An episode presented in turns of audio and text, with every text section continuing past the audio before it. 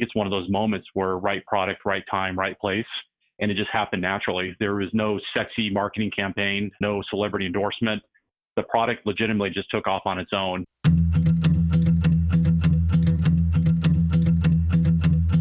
I'm your host, Dave Knox, and this is Predicting the Turn, a show that helps business leaders meet their industry's inevitable disruption head on. Welcome to another episode of Predicting the Turn. Today we sit down with Chris Hall, who is the CEO of Talking Rain Beverage Company. Chris, welcome to the show. Hi, Dave. Thank you for having me. Looking forward to our conversation.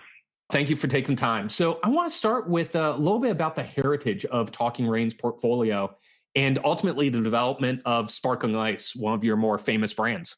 Yeah, so Talking Rain Beverage Company is a um, company that's been around for almost for a little bit over 33 years. Uh, we're based in the Pacific Northwest. Sparkling Ice is our national brand. If you live in the Northwest, Talking Rain is also a household brand here. So uh, people that grew up here grew up drinking Talking Rain, sparkling, and spring water. So um, about uh, 10 years ago, our brand Sparkling Ice took off nationally and is really the, the item that took us from a regional water company to a national beverage company. And so, what really caused Sparkling uh, Ice to kind of have that inflection point 10 years ago? So, our company's really been founded on creating quality products that deliver uh, to, on all the senses. So, how it looks, how it smells, connects to how it tastes. And then we also really focus on refreshment and flavor. So, um, sparkling water's obviously been around for a long time, but in the mid 90s, we actually came out with sparkling ice as an idea around creating a beverage that was bolder, better for you with zero sugar, zero calories. And it was something that was in our portfolio for about 15 years before it actually took off. And um, I, you know, to be quite honest, I think it's one of those moments where right product, right time, right place. And it just happened naturally. There was no sexy marketing campaign, no celebrity endorsement. The product legitimately just took off on its own. Um, during during this time before it taken off nationally, there was a lot of you know product improvements, creative design, things to keep working on to make sure that it does do what it needs to do. And around 2010, it literally legitimately just started selling on its own. That's wonderful. So I want to talk a little bit about your own journey. You know, your career path has been a really unique one across the board. You know, you started as an HR associate and now you've risen through the ranks as the CEO. Can you take me through that journey? Yeah, I'd love to. So I'm probably quite different than most people in the industry. Is I don't have a uh, long beverage pedigree. Uh, my pedigree in beverage is really just at Talking Rain, but I do have a diverse background between hosp- hospitality, military, and now beverage. And during that time, I think really helped refine my management ability, my leadership ability. And so when the opportunity came my way to start working at Talking Rain, was really as a HR assistant, so legitimately at the ground level. And the reason I came to work for Talking Rain was the um, how Talking Rain was known in the Northwest as a creative, fun, progressive company, and that that's what excited me. So when I joined Talking Rain, I joined Talking Rain to be part of a culture and a company that I want to be part of, not with the idea of at some point I'll be the CEO. Just naturally, over the 13 plus years I've been here, my career has navigated its way around the company to eventually getting me to the role I'm at, which I'm very fortunate because when I look back at the 13 plus years, it was almost like a 13 year training program for the role I'm in right now, which helps me be a better company leader for Talking Rain. So, like many businesses, you know, the last year has been a, a pretty unique one. So, what's uh, the business look like for you guys across the board with COVID and the pandemic? The last year, I would say we had more external pressures as a company, and I think everybody dealt with this than any year previous to this. Typically, your pressures that you deal with as an organization are usually self inflicted or caused by the marketplace, but not only do we have to deal with the self-inflicted or marketplace issues, but we had turbulent external issues, you know, social issue. We had a health and safety issue with COVID. We had a massive economic issue caused by COVID, and then we had the political turmoil that um, basically lasted all of 2020. But through that, what COVID caused was a shift in consumption. So instead of more out of home consumption, there was more in home consumption. And so the way our business is structured and how where our brands compete mainly, which is mainly in the food channel, mass, club channels, our brands naturally were more available to the consumer when they were shopping to go home.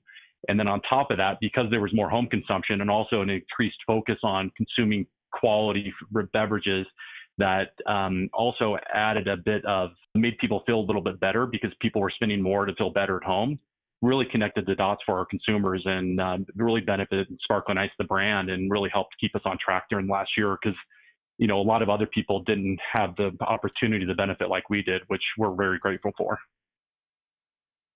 So you mentioned, uh, you know, ten years ago when sparkling ice kind of took off, it wasn't because because of fancy marketing. It was really because of consumer trends and right moment, right time. How have you seen the evolution of the the water category, um, kind of across the board? Yeah, so when that took off, at the same time, I would say the sparkling movement took off as well. So a, a move away from carbonated soft drinks to sparkling water, whether it was unsweetened or sweetened. And where Sparkling Ice hit hit is I think the vibrant colors, the package, the label, the great flavors really connected for the consumer and it gave them an alternative to what historically they were used to drinking, which was carbonated soft drinks. And then with the variety of flavors we have, gave them that that variety at home so they weren't just drinking the same thing throughout their day or throughout their week. But since since Sparkling Ice took off, we've continued to see this resurgence in wa- water and within sparkling water itself. And uh, not only on us with being, you know, bold flavors, zero sugar, low calories, but also just in general, I think people, there's a renewed look at refreshment and better for you. And I think those are the two things that are really driving uh, trends right now. Talent is a big part of predicting the turn. And as we talk about talent, I wanted to mention one of our sponsors, Hunt Club. Imagine the power of the best marketers in the world helping you to find your next marketing leader. That's the power of Hunt Club.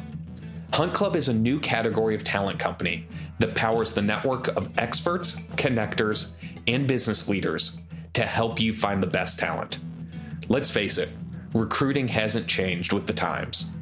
Hunt Club is changing the recruiting game by leveraging technology and crowdsource referrals to find you the best people possible for your company. Stop paying job boards that don't work or recruiting firms that recycle the same active candidates partner with Hunt Club. So when you talk think about those trends, are there any that emerged during the pandemic that you think are going to be here here to stay for your own business? Yes. Um, so I, I really look at two that I think are here to stay. Uh, the first one is increased home consumption. I think we're creating some. I think the, the pandemic created a behavior that's going to be a little bit long lasting, and that's increased home consumption. And so um, that's one trend. And then the second one is this, this continued focus on enjoyed refreshment. So things that make people feel good when they when they consume. So, you know, talking about those trends, uh, one of the things that happened over, during the middle of the pandemic was Sparkling Ice launched a hard seltzer. Why was now the time you wanted to launch that? And can you discuss the the launch? Yeah, so during the pandemic, we did do a test launch in uh, seven specific markets across the United States. And uh, the intent all along in 2020 was to test our spike seltzer to get learnings from it. We feel like we have a right to play in uh, the hard seltzers because of our expertise with flavor and refreshment. So we thought those two things could make it make us be a differentiator in this category. So beyond that, we also felt like the consumers are also looking for other ways to have enjoyment. So I think there's the there's the healthier, better for you enjoyment of just staying hydrated and refreshed during the day, drinking non-alcoholic beverages, and then there's the adult enjoyment as well. And so we wanted to take our expertise and apply that to the adult enjoyment. And you know, the the spike seltzer market is a pretty competitive market across the board. So how's that uh, test been going, and how's it stacking up against all of the launches that we saw over the last 12 months in the category? You're right. Um, we call it the sea of seltzers. What what's happening? Um, I think people are responding to the beverage category faster than ever right now. And when this happened, um, I, we're seeing a flood of competition hit the market. So we're really focusing on how we differentiate from everyone else. And so the first one's flavor. Uh, the second one's the the healthier, better for you. So lower calorie, zero sugar, and then also just our um, our consumer acceptance of our brand awareness and our our brand quality. So we we feel like that's really what's going to set us aside. So the, the test has gone extremely well. Again, in 2020, the test was in seven markets. It was very light. And right now, we're actually ramping up our national expansion. So by the end of 2021, we will have full national distribution. When you think about innovation and you know launching new products, you know your core competency has always been in beverage, and obviously the the alcoholic launch is still a beverage. but launching alcohol comes with a whole different set of rules, regulations. You know, when you look at innovation, how do you think about where you stay with a core competence versus where you move into an adjacent space like you have with uh, alcoholic? Yes, and that was a, a, topic that was debated internally quite a while before we got to 2020. And not only debated, but also a tremendous amount of research to make sure consumers would be accepting of this, because the last thing we wanted to do is alienate our, our loyal consumers. And so uh, we we put a lot of resources towards making sure we do this right. And then when we do do it, how how closely connected is it? What are the things that what are the things we cannot give in on? And what we identified is we cannot give in on what's made Sparkling Ice successful, and that's really the bold flavors and the and the great quality product. And so that's really what we focus on. When you think about marketing your product, uh, you mentioned some of the trends you see coming of consumption at home and other things of that nature. How do you think business owners and operators can take advantage of these opportunities that are being created and these new change in consumer behaviors? The best thing about today, right now, is this new uh, way of marketing, which is mainly digital and social. And the, the, the advantage with that is that immediate connection with the consumer and also your ability to pivot and change your messaging on the fly. Traditional tactics like TV once you do the commercial, you hit the go button, that's your media, right? But with social and digital, you could pivot on the fly and you also can, you know, use the technology to make sure you're dynamic, ensuring that every consumer gets the correct message, the correct color, the correct package delivered to them as how they'd want to see it. So as a business leader, the environment we're in right now is really take advantage of the social and digital tools you have to make sure you're you're adopting real time to making sure your message is relevant. When COVID hit, because we were 100% digital, we were able to pivot all of our media within days versus you know having to shut down radio or change your commercial. We were able to pivot everything and make sure our messaging stayed relevant. And relevant to the sense of we wanted to make sure we did not lose that connection with the consumer, that we stay top of mind with them. When you look at the next 12 months, what does uh, 2021 have in store for Talking Rain? So the next 12 months, um, we're very bullish about our base business, our base business being our non-alcoholic business.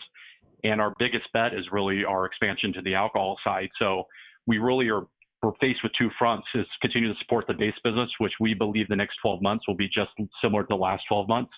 In-home consumption is still going to be higher than, than anybody expected consumers are really still trending towards more quality refreshment. And then on the alcohol side is setting up that new endeavor for us as a company, which we believe is going to help take us to higher levels and give us access to more consumers. Well, Chris, it's been a pleasure sitting down and talk to you. Love hearing the story of what you've done with Talking Rain and you know the journey you guys have in front of you.